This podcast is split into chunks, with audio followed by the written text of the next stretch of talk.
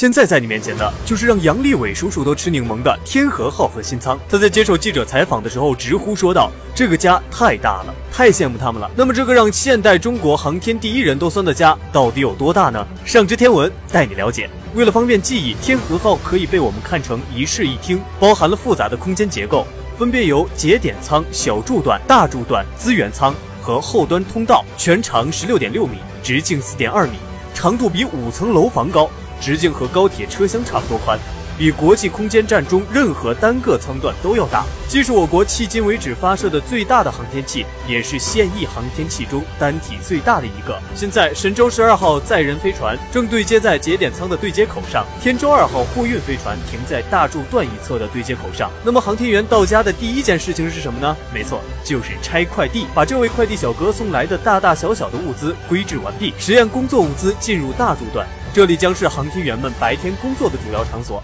而生活物资进入小柱段，这里不仅有宫爆鸡丁，还有蒸羊羔、蒸熊掌、蒸鹿尾、烧花鸭、烧雏鸡、烧子鹅、卤煮卤鸭、酱鸡腊肉、松花小肚、羊肉香肠、什锦酥排、熏鸡白肚、清蒸八宝猪、江米酿鸭子、罐焖鸡、罐焖鸭、山鸡肚脯、草蜢银鱼、清蒸哈士不不不不不，开个玩笑哈，反正肯定有好吃的就对了。对于中国人来说，人是铁，饭是钢嘛。这里也是航天员们的主要休息区域。今天他们刚刚把这里安装了 WiFi，你以为这就结束了吗？这只是一个开始。